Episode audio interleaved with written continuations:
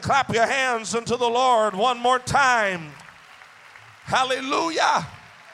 Hallelujah. Hallelujah. You may be seated. When you're seated, I would like for you to close your eyes just for a moment. Imagine yourself sitting in a dim lit room. It's daylight outside, but you can't see it. It's dark. There's no windows. This room is small. There are a few pieces of furniture, a small lamp, which is the main source of light.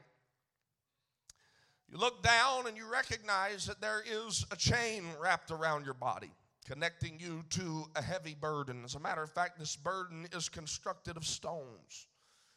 You're alone because no one else is allowed inside of this room. As you walk from one side to another, the sound of heavy chains reverberating off the walls come back to your ears, and you can hear people outside as they're laughing and life is going on, but you are destined to be inside this little room.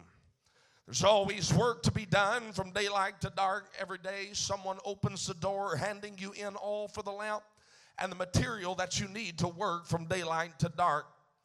And as you open your eyes tonight, you probably would assume that I have described someone living in solitary confinement while being in prison. But what I have actually described to you is a priest in the Levite order in his priestly attire, as described in Exodus chapter twenty-eight, where he is commanded to wear a garment with pouches that are filled with stones and a breastplate with rings that are connecting to chains that connect him to the rest of the garments by chains. And I, I see this in my mind's eye, and it throws me for a little bit of a loop, because now these Levite men are doing something that seems a little bit familiar.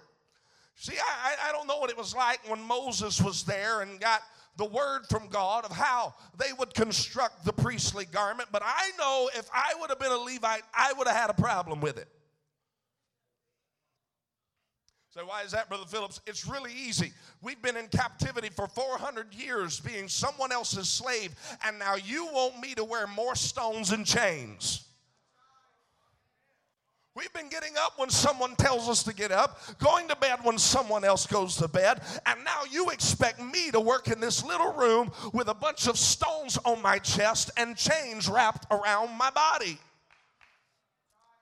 Hallelujah.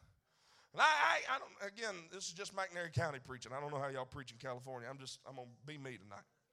But this is just how I see it happening as he comes to him and tells him this is what the priestly garment is going to look like. That somebody stands up and says, now hold on a minute. Don't you recognize how much burden that we've already carried? Don't you realize how many chains that we've already bore? But because they are priests, they understand that the sound of chain clinking, while it caught the weight of the breastplate, was a sound not to be identified as a prisoner, but to be identified as something that was produced by a priest. And I've come to simply ask you the question on Friday night of two thirty-eight conference, are you a prisoner or are you a priest? I understand that we live in an hour where there are young people who are walking around carrying the chain as prisoners of the apostolic church, and they behave as they have no joy, and they have no peace, and they have no reason to come to church. But can I tell you that somewhere or another, you've got to get the revelation that these priests got. That's not a chain. That's just a timbrel with no handle on it. Because as they would walk through, uh, you could hear the sound uh, of the chain shaking. Uh, and it would be reminiscent uh, of what later would come to pass, uh, when, when we or earlier would come to pass as Miriam uh, would go back way back before they ever got out of Egypt. Uh, theologians say uh, that she went down to the place uh, where they, they would keep their old chains. Uh, now, again, we don't know this for sure, but I'm just reading uh, and trying to find out as much as I can uh, about what what's going on here, and I, I found that Miriam, it's, it, it's, it's some kind of old story uh, that Miriam would go down to where the Egyptians kept their chains uh, and she would pull them out uh, and fashion them uh, into the form of what we now know uh, as a timbrel. Uh, and it was prophetic uh, of a day that would come uh, that when they crossed over the Red Sea, uh, she would pick up her tambourine uh, and she would begin to play uh, and sing the song, uh, the horse uh, and his rider uh, has to be cast into the sea. Say, well, what does that have to do with young people? It has everything to do with young people, because if you're going to live for God in this generation, you got to learn how to take the thing that the devil meant for evil.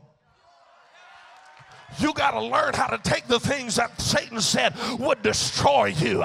You got to learn how to walk into your high school when the devil said there's no way they'll ever make it.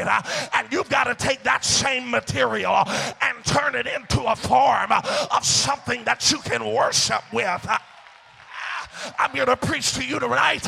You can look around, and I promise you, you can find something to worship with at your high school. You can look around on your college campus, and you can find an instrument of worship.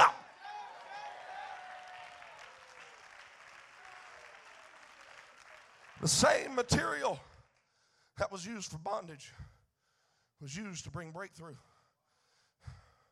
What should have been a reminder of where they've came from actually becomes a prophetic moment of where they're going. As you can read, that when they leave Egypt, they leave with the raiments of the Egyptians. They leave with the silver of the Egyptians. They leave with the gold and the fine raiments. And to me, now again, this is just psychologically, when I look at all of that, that should be a reminder of the bondage that they've been in. It's the only physical thing that they have to remind them of the day that they had been beaten. The gold and the silver and the fine raiments, it's the only thing that they have in their hands.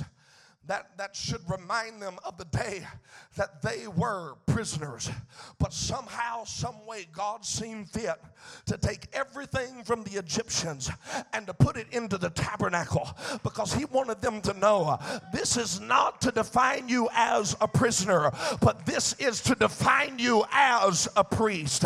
This thing that you thought, it's a reminder of who you used to be. It's a reminder of the bondage that you used to be in. And somehow it was transformed into a way to get into the presence of the most holy God. What should have been a reminder of hard work became a reminder of holy worship. What should have been a reminder of the beatings became a reminder of the breakthrough. What should have reminded them as peril reminded them of power, because they took what the devil meant for evil and turned it around, and God used it for their benefit.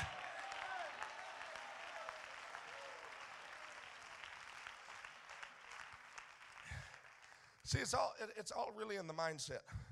Can I take my time tonight? I'm not preaching yet. I'm, I know I'm sweating, but I'm not preaching yet. It, it's, it's all just kind of in the mindset, because prisoners and priests have a lot in common. Not only the places that they live, but, and, and, and we'll get into some of that later, but th- th- there's this deal that happens when you have a mindset of a priest. You walk differently, you talk differently, you act different, you worship different. I, I've heard preachers for years, and I'm sorry if y'all preach this, I'm just really good at making a mess of stuff. I'm sorry. But I've heard preachers for years say, oh, I've never seen it like it is now. They've never had this stuff at their fingertips like they got now. I'm sick of hearing that mess. Because you know what happens? You're empowering a prisoner. Oh, we've never had the access to the ungodly things that we have now at, at our fingertips. And some prisoner that's been coming to church says, yeah, that's a good excuse for me to be immoral. Even my pastor says he don't know how I can live for God. But you know what a priest says? A, a priest says, why you think of it like that? I see it as an opportunity to go to my high school and win a hundred souls. Because never before have we had the opportunity that we have right now for revival. You want to know what I believe? I believe Paul, if he could come back and stand in this day, would give his eye teeth to be able to pick up a cell phone and call somebody in Rome and call somebody in Corinth. I believe with everything that's within me that if Paul was alive today with an Instagram account, he would have won the world. Stop telling me how bad you got it. I don't want to hear it anymore. That's a prisoner mentality. I'm looking for a priest that says, I am a chosen generation. I am a royal priesthood. Are we prisoners or are we priests? Because a priest says, this is a good opportunity for me to have revival. I still believe this is the greatest hour of the church. And I don't know when God's coming back, but the next hour, guess what? That's going to be the greatest hour of the church. And twenty-five years from now, if the Lord tarries, that's going to be the greatest hour of the church. Because God never works in reverse. He always keeps going towards something that's bigger and better and greater. He don't ever start going backwards. God's always pushing forward to a greater revival, to a greater breakthrough, to a bigger youth group.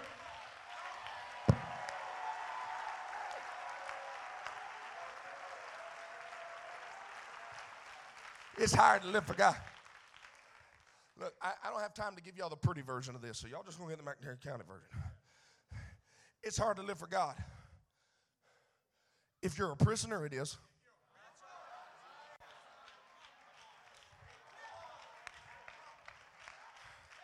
It, it, it's hard to live holy. Yeah, it is. If you're a prisoner.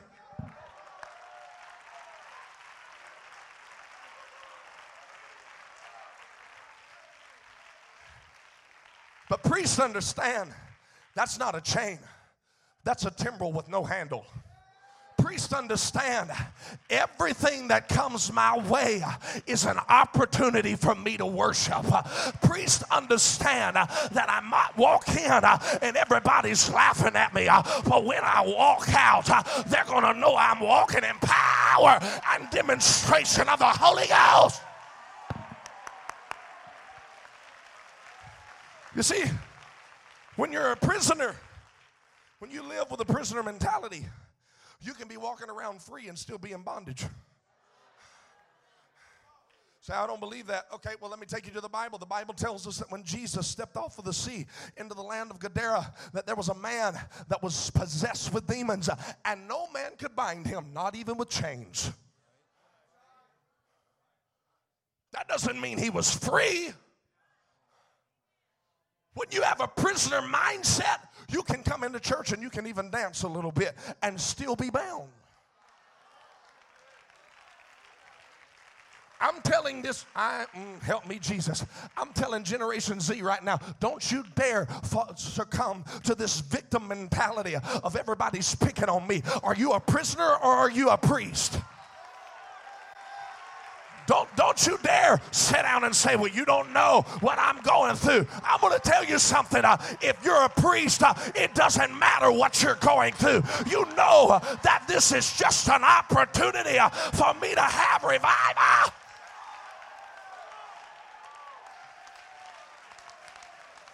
And it's it works the same way on the other side. You can be a prisoner and be free, still be bound. But when you're a priest, it doesn't matter where you go. You're still a priest.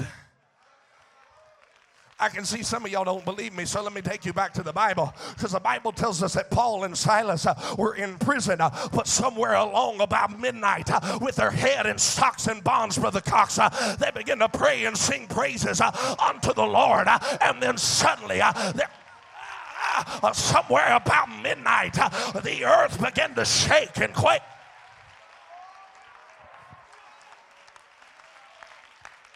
I tell you what priests do. Sit down, Brother Collins.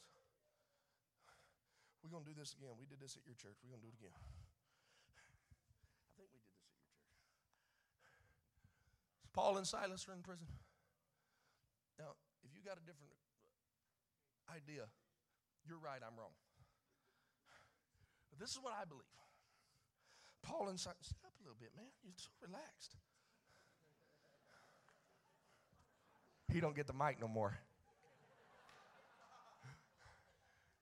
Paul and Silas are in prison. And I know we always talk about how God comes down and creates an earthquake. And the prison doors are open. And the chains are loosed. But this is what I believe. I believe that the praise of a priest that understood that his situation's not good. I mean, can I get an amen? They're, they're, it's not good to be in jail. This ain't good. Stocks and bonds. But they prayed anyway. See, I'm teaching you how to be a priest right now. Well, I don't know what to do. Pray anyway. Praise anyway. I'm locked up, tied up, tangled. It don't matter. Keep. And when they begin to praise God, reach with me, they reached down and got a hold of the gates of hell and begin to shake the gates of hell. And let me tell you, that's what caused an earthquake. You want to know what makes the devil mad? It's when a saint of God that's been so locked up, tied up, tangled up, but he reaches down and gets up. Devil, I just want you to know, while I'm in prison, I'm still a priest. While I'm in prison, I might be in chains, but my God is bigger than my chains.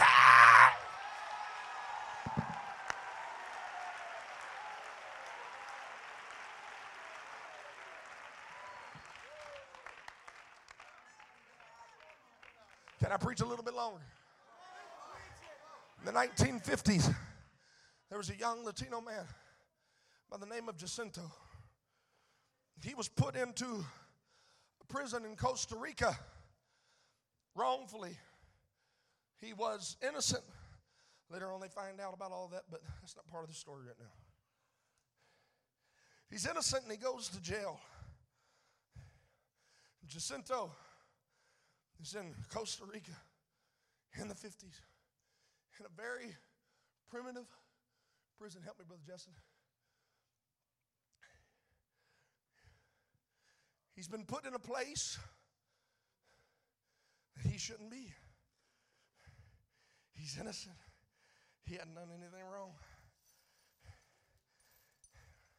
I feel the Holy Ghost right now. Keep on pulling them out. Brother Williams, I'm preaching with a prop this year. I've been bigging on him all week.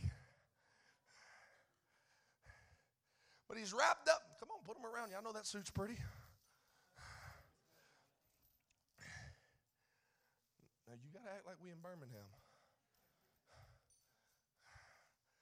All right. Jacinto's in prison. And they say that every day, that while the prison guard is walking down the aisles of the prison, they can hear Jacinto making him a little rhythm, shake him a little bit, with the sound of his chains, singing, making worship. They said that his favorite song to sing while in prison was, "This is the day, this is the day that the Lord has made." Oh, I can't sing that. I'm, I'm in prison. I will rejoice. I will rejoice and be glad in it. This is the day that the Lord has made. I will rejoice and be glad in it. But preacher, you don't know what I'm going through. It's still the day that the Lord has made, uh, and you're still a priest. Uh, I, you don't know how bad it is at my school. Uh, no, you don't know how big your God is, uh, and you don't know uh, how big your opportunity uh, for revival is. Uh, baby, just rattle those chains uh, and sing your song.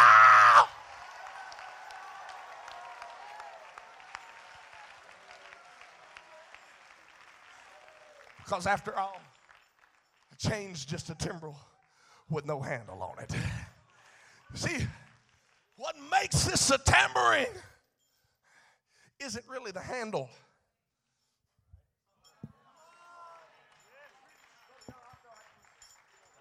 What makes this a timbrel is, are we a prisoner or are we priest?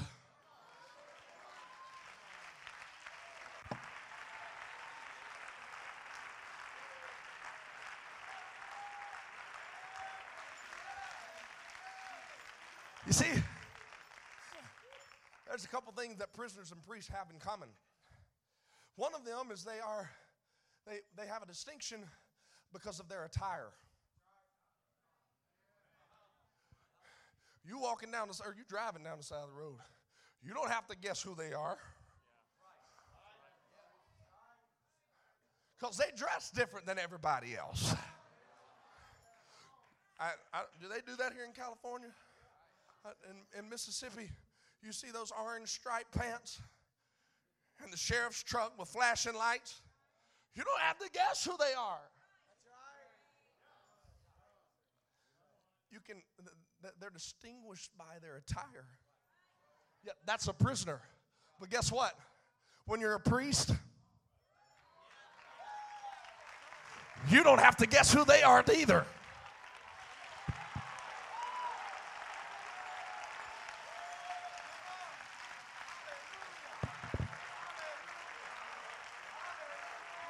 I feel like preaching now. I'm going to tell some young lady that's been looking at this apostolic garb uh, as a chain, uh, and you think that you got to go to school uh, and change into something that the Babylonians will accept. Uh, can I tell you that's the mindset of a prisoner, uh, and you need to get rid of that mindset. Uh, Because let me tell you something, baby. Uh, ain't nobody asking the nominal girl uh, why she's wearing what she's wearing. Ain't nobody asking. No, no, no, no. They're asking you because you're a priest.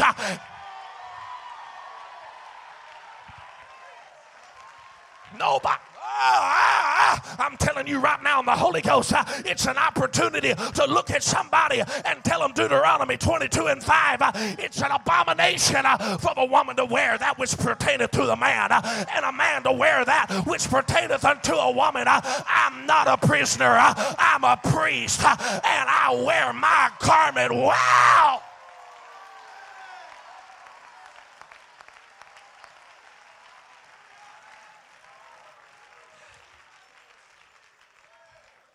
I, I, I don't understand. Mister Athletic, why you're not on the varsity football team? Is this all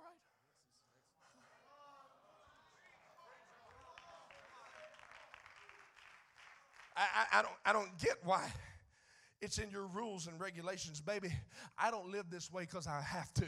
I live this way because I want to. You hear me, young man? You can sit there and succumb to the peer pressure and say, well, everybody else is doing it, and they just keep asking me why I'm not playing.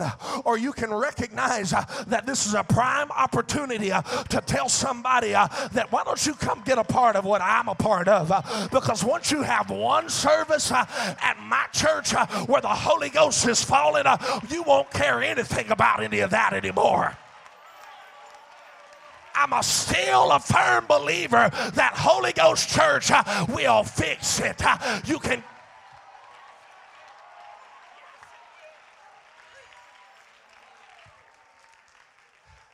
They just look different.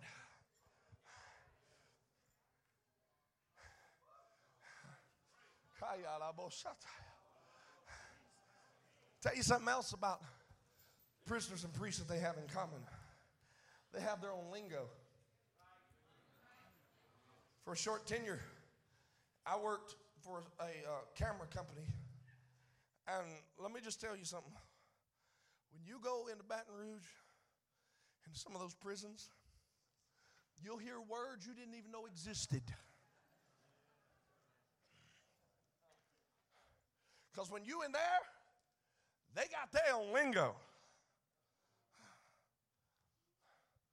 They're prisoners. But guess what?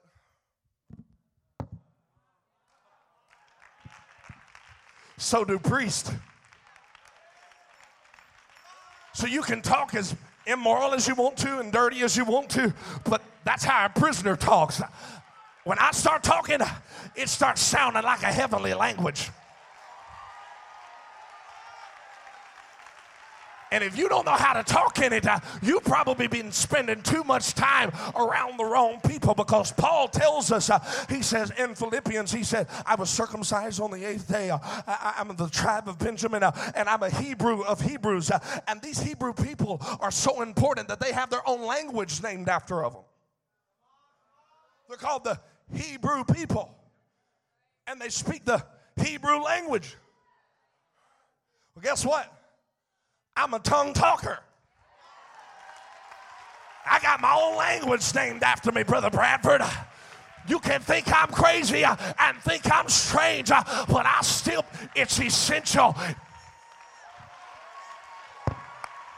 Y'all ain't gonna help me preach. I said it's essential.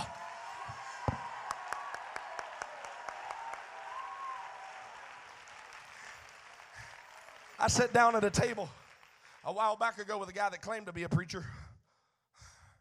And and it, I, I asked him, I said, well, wh- what do you believe about talking in tongues? And I could tell real quick, he wasn't a priest like me.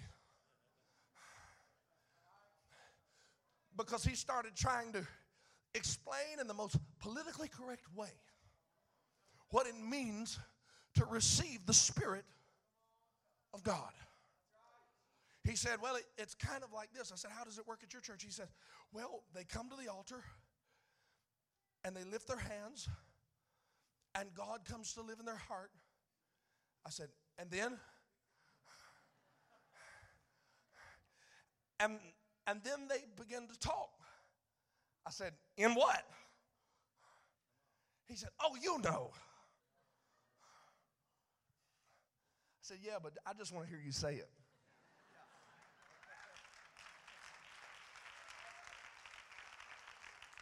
And the longer we talked, the more he convinced me that he wasn't really a priest. He was a prisoner.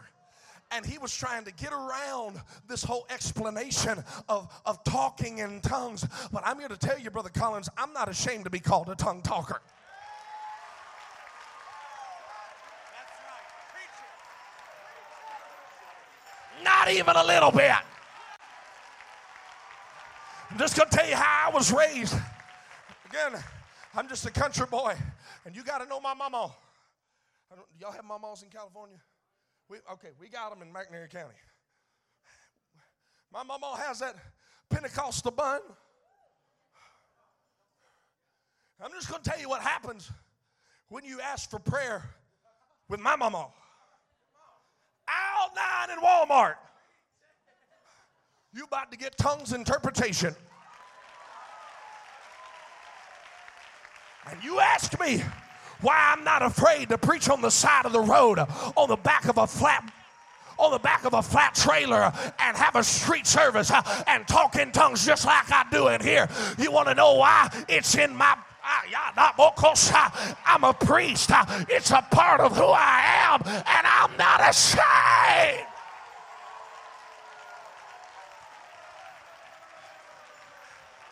I was driving down the road not too long ago. I was, I was preaching for Brother Colin. This crazy stuff happens when you preach in Birmingham. You got to be careful. I was preaching. I was driving down the road. I left late, and I was driving down the road and seen this little light up in the woods. And I thought, my God, what in tarnation? Y'all know what a tarnation is here? Okay, good. What in tarnation?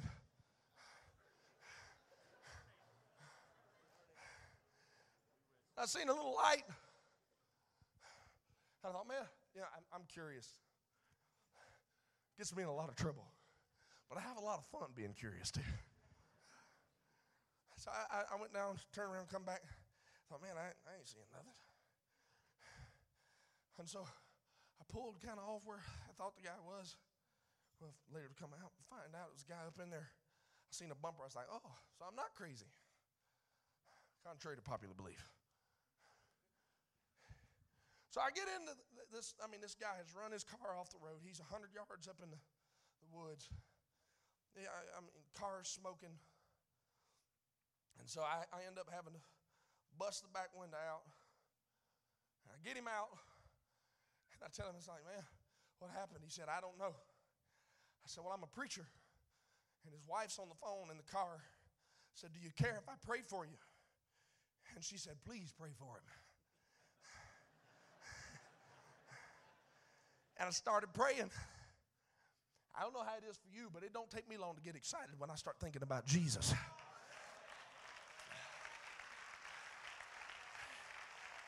And I, I'll be honest, I'll be honest. I was trying to be a little political for about forty-five seconds. God, would you please touch these wounds? Because you see he's bleeding and he's probably got a concussion and he's acting like he's out of his mind. He can't talk straight. And I, about forty-five seconds in, something started rumbling up inside of me. And I couldn't, I couldn't keep it down. It started like a river of living. That's what happens when you live like a priest.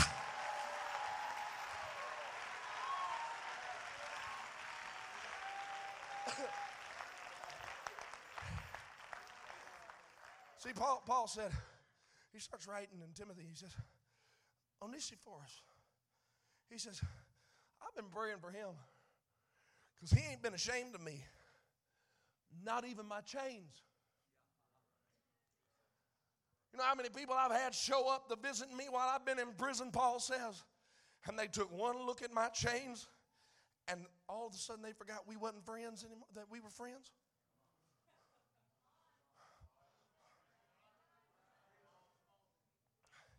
They showed up at one Pentecostal apostolic service and figured out, whoa, now I better rethink our friendship. You see, but his name means bringing profit. And he understood the fact that the chain wasn't connected to a prisoner. Oh, he looks like a prisoner. But while he's sitting at that desk with those chains, he's writing epistles to churches that they're going to read for years and years to come. That's not a prisoner. That's a priest. You want to be profitable to your church? Start walking and talking like a priest walks and talks. Start acting like a priest acts. Start living like a priest lives.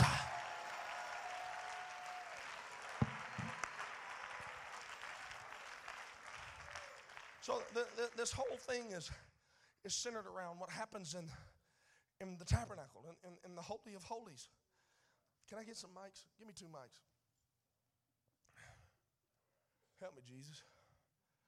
I'm having fun, are y'all? Okay, good. So give one to Brother Bradford, and I, I need one for Brother Young. When I was a kid, you didn't really go to youth conference unless you had a reader. So this would be too confusing for me to read it because I can't read good anyway. So I, I, I the, the whole purpose of this prisoners and priests deal, it's derived from the tabernacle. And the whole purpose of the tabernacle, the Holy of Holies, is so that what is in the most holy place reflects what it looked like in heaven before Lucifer fell. So I don't believe that. I'm going to show it to you in Scripture. I need Brother Young, would you read for me Ezekiel chapter twenty-eight and verse fourteen? And, and, and we're going to see some things, and then we're going to back up a little bit, and we're going to go through this, okay? Read for me. Thou art the anointed cherub that covereth. Stop. Here's Lucifer's job in the heavens. The anointed cherub that covereth.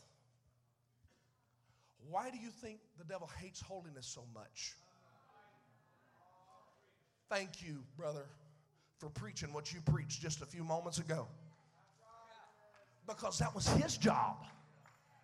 And he was the guardian of the glory of God.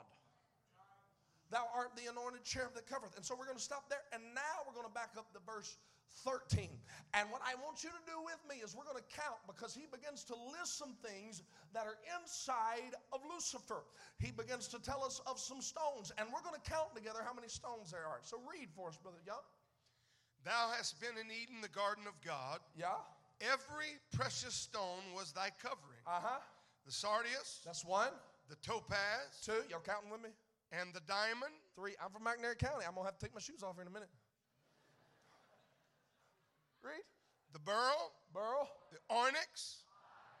The jasper. Six. The sapphire. Seven. The emerald. Eight. The carbuncle. Nine. And gold. Ten. So we see that there's, there's ten things that are here inside of Lucifer. Is it all right if I take my time? Yeah. All right, good. I was going to anyway. So this is what Lucifer, the stones that are created within him. Now I want you to hold that, because we're going to come back to that scripture here in just a minute. Now I need for Brother Bradford to read. Now this is talking about the stones that are in the priest's garment. Now we're going to count again. Y'all ready? Can you read? Thou shalt set it in settings of stones, uh-huh. even four rows of stones. Four rows of stones. The first row shall be a sardius, a topaz, and a carbuncle. Slow down. They're not good at counting fast. Okay. The first row shall be a sardius. Some of y'all from McNair County too. A topaz and a carbuncle. This yeah. shall be the first row. Yeah. And the Reach. second row shall be an emerald, a sapphire, and a diamond. And the third row, a ligure, an agate, and an amethyst. And the fourth row, a beryl, and an onyx, and a jasper. They shall be set in gold. They're going to be set in gold. The gold wasn't actually a stone. Okay. In their enclosings. So that, there, there we have it. We have twelve stones in the priestly garments. Y'all counted, not me. And we have nine stones, ten if you count the gold, and Lucifer. Something's missing. I mean, simple math, right? Y'all still with me? Yeah. Simple math suggests that there's three here in the priest garment that are not in Lucifer.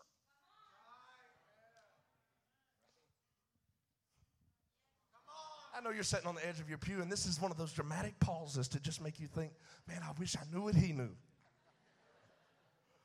and, and, and so that there is, when we start talking about these tongues business, you can't talk about that without talking about this, because the agate is one of the stones that's missing.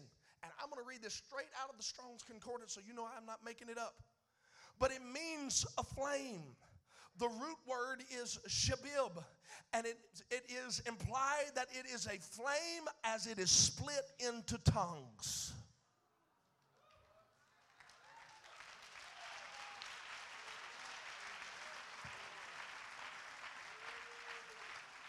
He said, I'm going to put everything in you, but I'm going to reserve some stuff for the priest. And, and, and so when these stones, when he would become come before the glory of God, the light of the glory of God would shine upon him, and the colors would show forth, but there was something missing. Uh, the tongues were not there. And so when God created the priestly garment, he said, you put everything that I put in Lucifer, but you add some stuff. You put the tongue in there, uh, because it's going to be indicative uh, of what's going to happen on the day of Pentecost. I'll give you everything I gave him, but there's going to be something I'm not going to give you. It's going to be the power of the Holy Ghost, for ye shall receive power after the Holy Ghost has come upon you.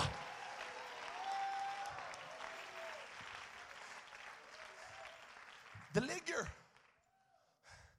The ligure is what's also known as the jacinth. And to the naked eye, the jacinth is a brownish red color. Ooh, I feel my help. But that's under normal circumstances. when you put the jacinth in the bright light, kind of like the glory of God would be when it would be shining on the Ark of the Covenant. Kind of like the light that would be on Moses' face when he came down off of the mountain. The kind of light that when you walk away from it two days later, your face is still shining. When you put it in that kind of light, Bishop Frost, they say that the jacinth is best described as having the same shade of color as blood.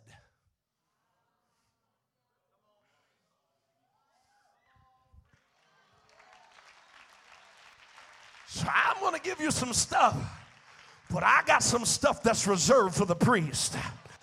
It's the power of tongues, and it's a covering. It's a covering of blood. Hey, I'm going to tell you what you need to do. What this generation needs to do is get back to singing some of those old songs. I know it was the blood. I know it was the blood. I ain't got no voice. I'm going to sing it anyway. I know it was the blood that saved me. One day when I was lost, Jesus died upon the cross. I know it was the blood that saved. I'm telling you, you better be thankful for that blood.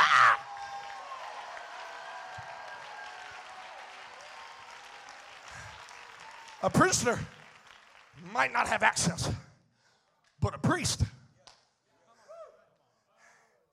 And there, there's another stone. Let me get back over here and read this. I ain't smart enough to remember all this. There was another stone. This stone was the amethyst, which is known, hear me, it's literally translated in the Hebrew as the stone of dreams and visions. I'm, I'm reading y'all this out of the Strong's Concordance. I can't make this kind of stuff up. He said, I got some stuff for you, but there's some stuff that's reserved for our priest. It's tongues, it's the blood, and it's a stone that signifies dreams and visions. For in the last days, I will pour out my spirit upon all flesh. You old men, I'm not calling you old in a disrespectful way. I'm telling you, your old men are going to dream dreams. But your young men are going to take those dreams and they're going to put wheels on them. And they're going to make them visions. And they're going to make them come to They're going to make them come to life. God said, for a priest, I have some things that are reserved. And that's a ministry of dreams and visions that will come to pass.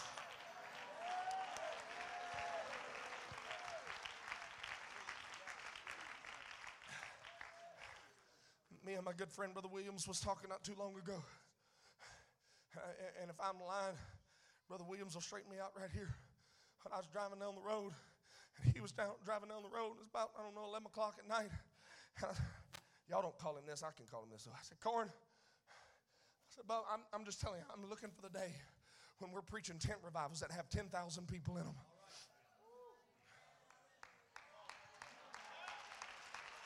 I'm going to try this over here on that side. I said, I'm looking for the day where we're going to be preaching tent revivals with ten thousand people. Not to bring glory to me, not to bring glory to him, not, no, no, no, no, no, no, no, because in the last days I'll pour out my spirit.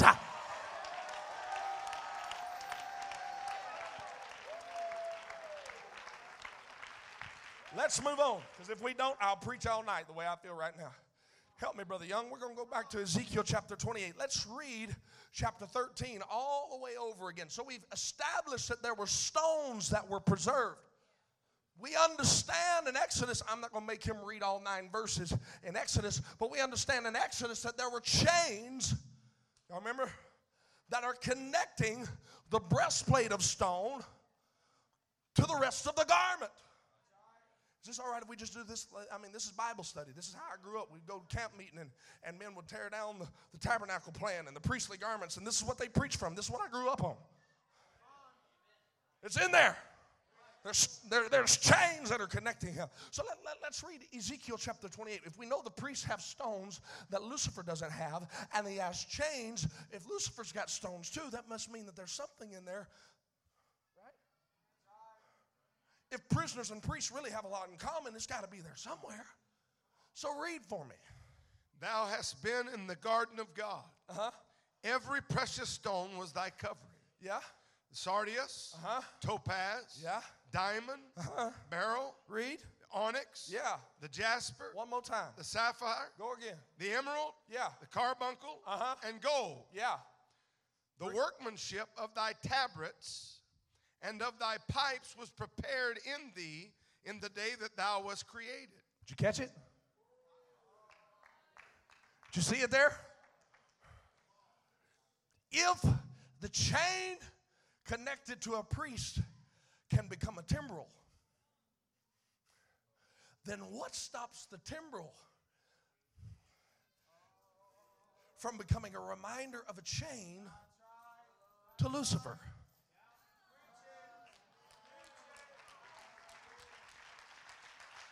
Now, I know what you're thinking. This has absolutely nothing to do with James chapter four and verse seven. That's where you're wrong.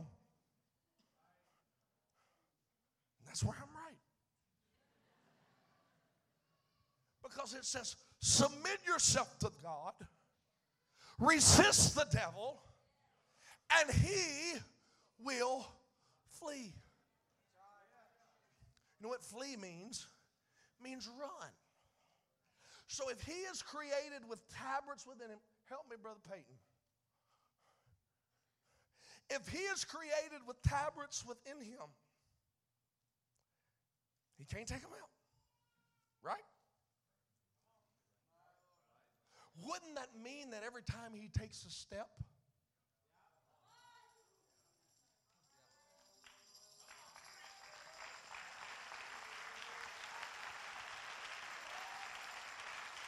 it's, it's like revival in reverse?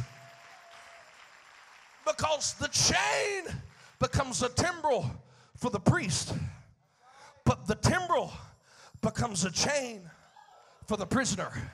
Say, you don't have Bible to back that up? Oh, yes, I do. Because let me take you to Revelation chapter twenty and verse one. And the Bible says, John is speaking and said, I seen an angel come down from heaven. And you know what he did? He had the key of the bottomless pit and a great chain in his hand. Musicians, y'all better get up here and help me. Let's go to verse two. And he laid hold on the dragon. Y'all better hurry. That old serpent, which is the devil and Satan, and bound him. Can I tell you there is nothing more powerful than you taking what the devil meant for a trap and turning it into a tool? You see, you You think because you're thirteen, fourteen, fifteen, eighteen, nineteen years old that your pastor's just an old fogey and that you don't have any reason to submit to the preaching. But do you recognize that every time you say yes to God and resist the devil, he hears the prophetic words coming of the day that he will be bound with every step. And every time the timbrel is played, uh, he's hearing about the day that he's going to be bound uh, and put into the great pit. I'm telling you, uh, are we prisoners uh, or are we priests?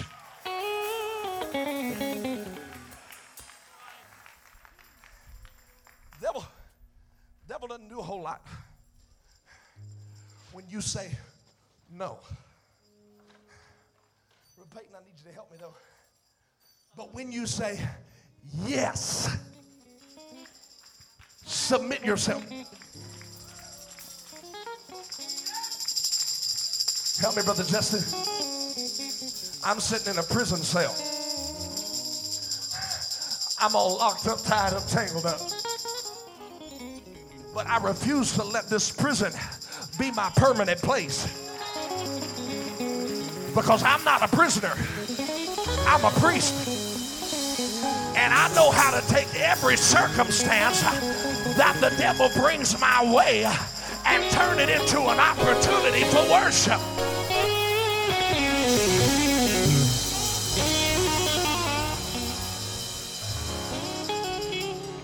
You don't hear a whole lot when you say no. But when you submit yourself to the Lord and then resist. I'm not a prisoner. I'm a priest. I talk different. I walk different. I worship different. Oh, I know they worship at the ball field, but that's what prisoners do. I'm a priest. I worship.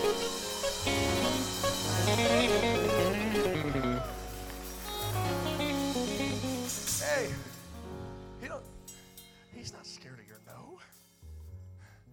But Brother Peyton, what does he hear when you say yes?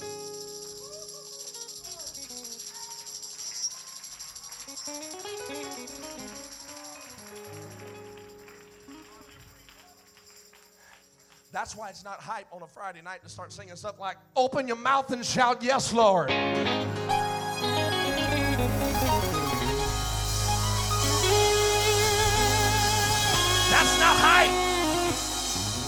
Y'all ain't gonna help me preach. That's why I'm not just pulling for a feel good in this. I'm telling you something's happening when you start opening up your... Yes, yes, yes, I submit myself to you.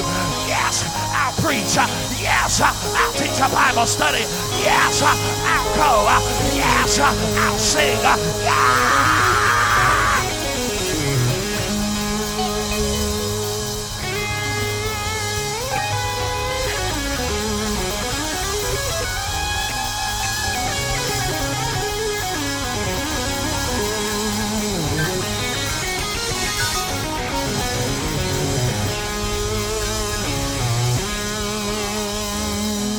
Your yes says, I have decided to follow Jesus. You know what your yes is? Your yes is so big, it takes a part in the prophecy of the millennial reign. That's how powerful it is. At two thirty-eight, with a young person that's been fighting hell on every side, and the devil's convinced them that they're no good and they're washed up and they'll never be anything, but they walk to an altar and say, devil, I am not a prisoner. I am a priest, and I submit my yeah.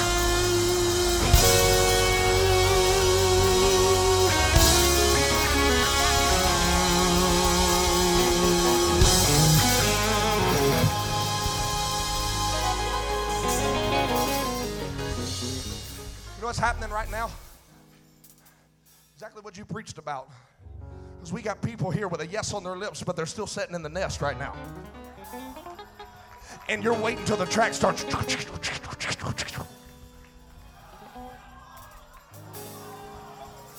And you're waiting till the drummer. And you're waiting till the singer gets up here and sings your tune. But when you really got a yes in your spirit, you don't need them.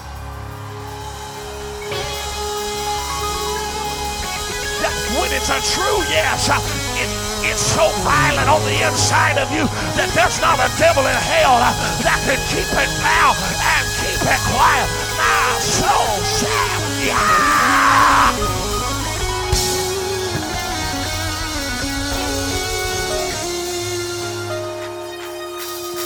Don't you dare stop. Don't you wait on the other. Don't you wait on your neighbor, but give him your yes. Open your mouth and shout yes, Lord. Open your mouth and shout yes, Lord. Open your mouth and shout yes, Lord. Yes, Lord. Yes, Lord. Yes, Lord. Yes, Lord. Yes, Lord. Open your mouth and shout yes, Lord. Yes, Lord. Open your mouth and shout yes, Lord. Yes, Lord. Open your mouth and shout yes, Lord. Yes, Lord. Yes, Lord. Open your mouth and shout yes, Lord. Yes, Lord. Open your mouth and shout yes.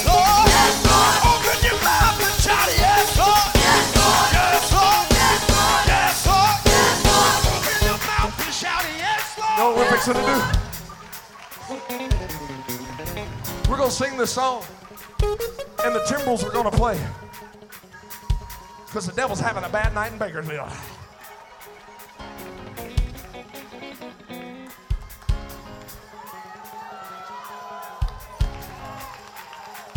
We've been preaching all week about building stuff. We're going to sing this song. We're going to go through this five or six times. I don't know how many times we're going to go through it. We might just, we're gonna, we might go into next year. Who knows? But in this talking about doing stuff, you can't talk about building without talking about praying. There's a lot of young people that's been shouting on Friday night, but you ain't been praying on Monday morning. But we're not prisoners. We're priests.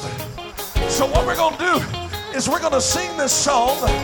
And this, when you say yes, Lord, it's it's your, it's your, uh, your, it's put your mark, your stamp, whatever you want to call it. That when I get home, I'm taking two thirty-eight with me, and I'm building a prayer life. Go, go, go, go, go. Open your mouth and shout a yes, Lord. Yes, Lord. Open your mouth and shout a yes, Lord. Yes, Lord. Open your mouth and shout a yes, Lord. Yes, Lord. Yes, Lord. Yes, Lord. Yes, Lord. Yes, Lord. Open your mouth and shout a yes, Lord. Yes, Lord. Open your mouth and shout a yes, Lord. Yes, Lord. Open your mouth and shout a yes, Lord. Yes, Lord. Yes, Lord. Yes, Lord. Open your mouth.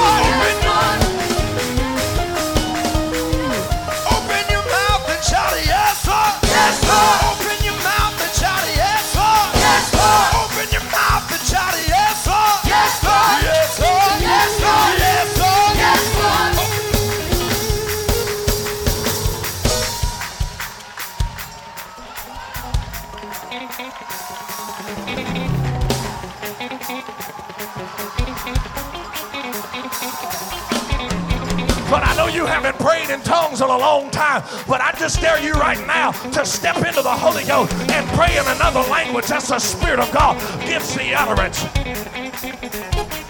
Come on, if you got the Holy Ghost, and if you don't have the Holy Ghost, lift your hands and pray till you're talking in tongues right now.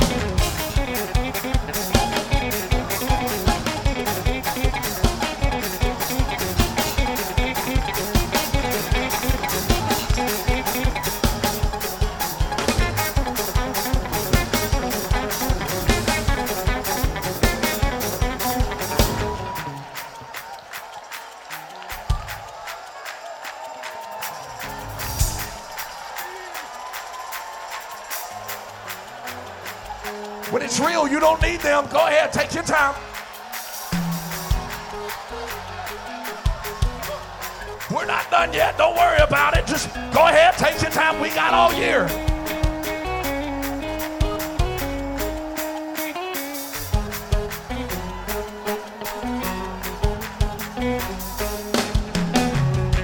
Now, this is going to take some big men and some big young ladies that'll just step up to the plate. And be honest, okay? This is not to shame you. This is to put the devil on the run. Well, how many young people have never taught a Bible study? Go on, I, I, you don't have to be ashamed. Go ahead, lift your hand. And if anybody here is judging you, I rebuke you in the name of Jesus Christ. Never taught. Look, there, there's hands here of people that have never taught Bible study, and I don't have to know the reason why. But this yes is going to be a yes, Lord. To when I get home, I'm teaching Bible studies this year. Open your mouth and shout a yes, Lord. Open your mouth and shout a yes, Lord. Yes, Lord. Open your mouth and shout a yes, Lord. Yes, Lord. Yes, Lord. Yes, Lord. Yes, Lord. Yes, Lord. Open your mouth and shout a yes, Lord. Yes, Lord. Open your mouth and shout a yes. Yes, Lord. Open your mouth and shout it. Yes, Lord. Yes, Lord. Yes, Lord. Yes, Lord. Yes, Lord. Yes, Lord. Open your mouth and shout it. Yes, Lord. Yes, Lord. Open your mouth and shout it. Yes, Lord. Yes, Lord. Open your mouth and shout it. Yes, Lord. Yes, Lord. Yes, Lord. Yes, Lord. Yes, Lord. Open your mouth.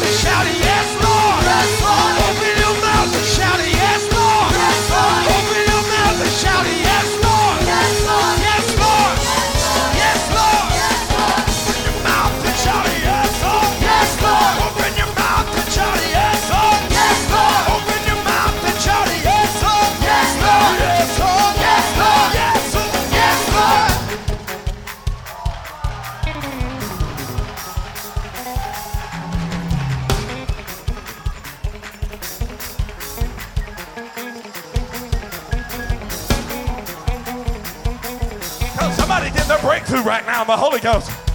It's all right, Brother Bradford. We just walk in the Holy Ghost. Somebody's getting their breakthrough right now. You don't even recognize, but your breakthrough is not connected to you. Your breakthrough is connected to breaking somebody else through.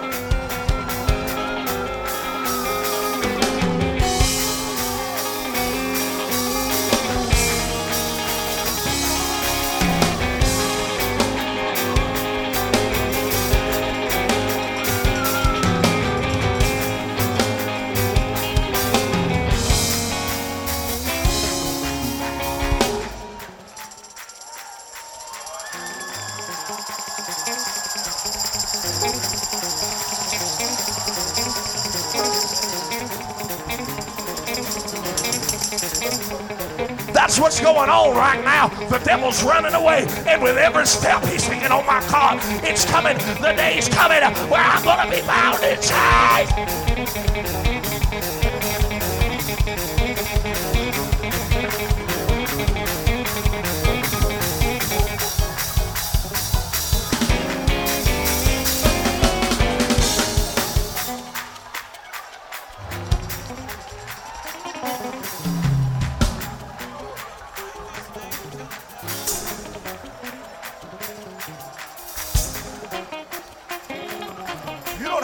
Spiritual to find the spiritual people. You don't have, you don't have to be real spiritual to find the crazy folks.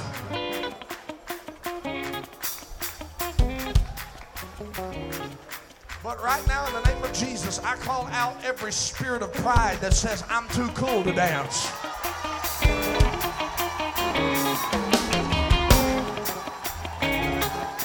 I know you ain't got a whole lot of room, but you get enough Holy Ghost on you, they'll back up. I know you can't shout like you want to, baby, but I'm telling somebody that ain't shouted all year, if all you can do is leap, then leap, leap, leap, leap, leap. This yes is I'm taking my worship to the next level.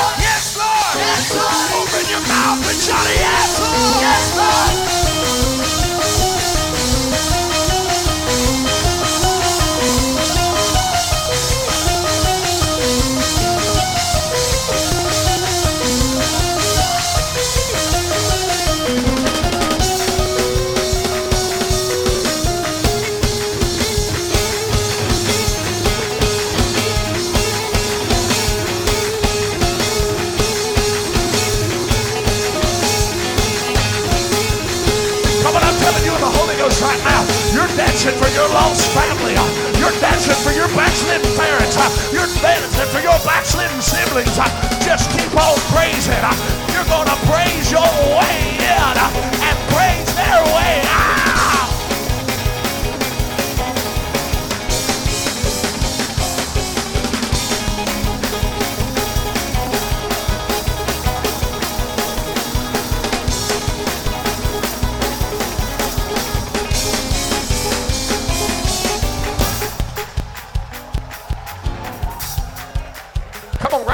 Music, no beat, no nothing.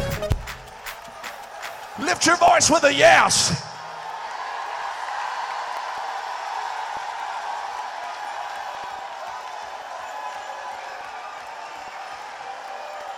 Lift your voice with a yes.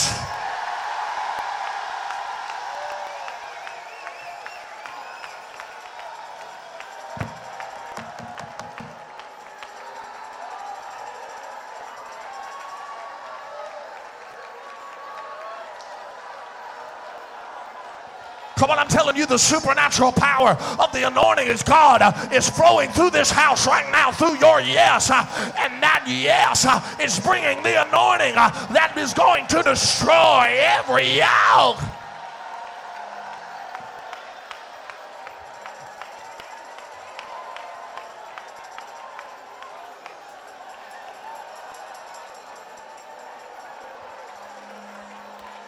But I know you're waiting on instructions right now, but the Holy Ghost is waiting on you.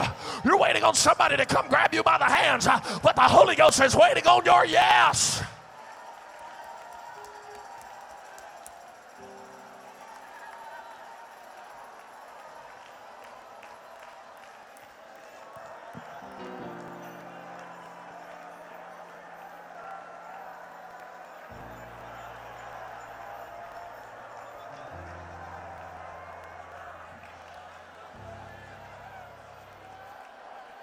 Come on, your faith without works is dead. I need you to put some works in it right now. I need to lift your hands. I need you to lift your voice and put some, make some commitments right now. Give God some yes right now that He's been waiting on.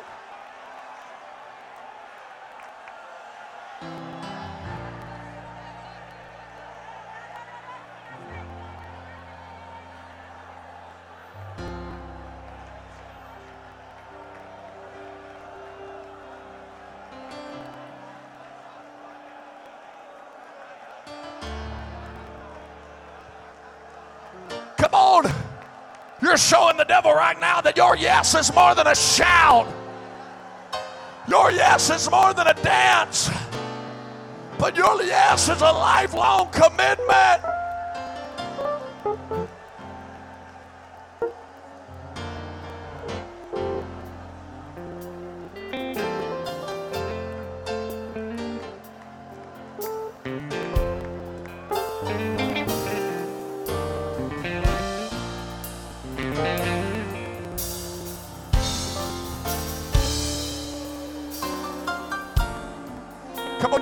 Over and get somebody by the hand, get somebody in your youth group, get them by the hand and pray with them in the Holy Ghost.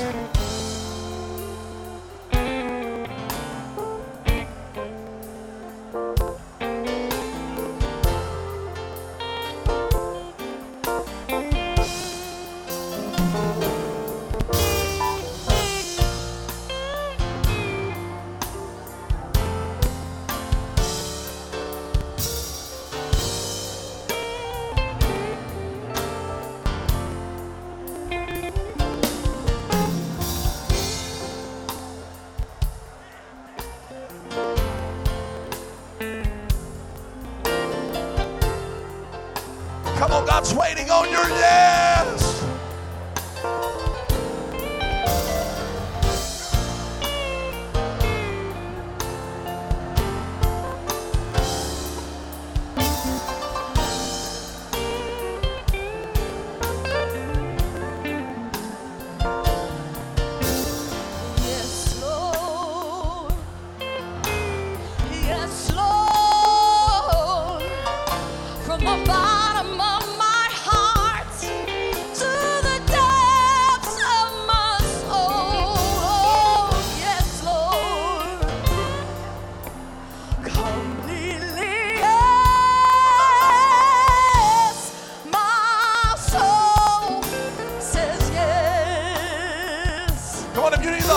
God's just waiting on your yes. Yes, Lord, from the bottom of my heart to the depths of my soul. Yes, Lord, completely. Yes. Come on, there's youth ministries that are going to the next level right now. And it's being unlocked in your yes.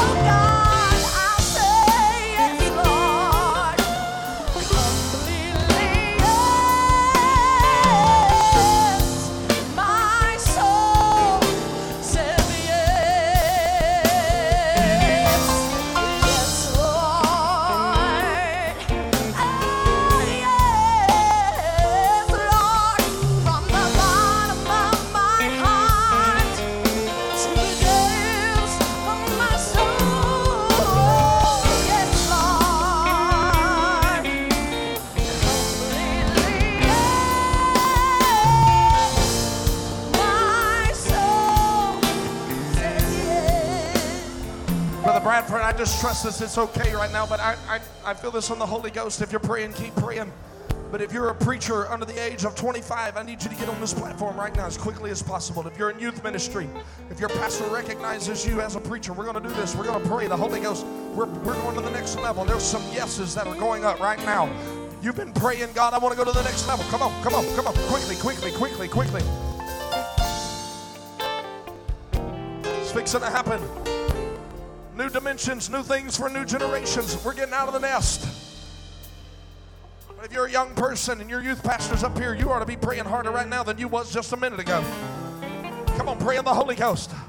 Something supernatural's in this place. Ministries are going to the next level right now in the name of Jesus. But we got to work to do it. We got to do it quickly. I don't consider myself an elder by any means, but I'm just telling you in the Holy Ghost, it's happening right now. Next level, next level. Yes, Lord, yes, Lord, yes, Lord. Come on, lift your hand. You don't have to have anybody to pray for you. The Holy Ghost is doing it right now.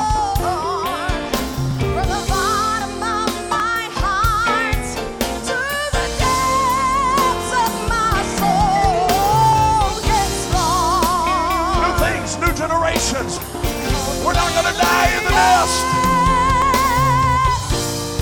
We're going to walk and preach to them.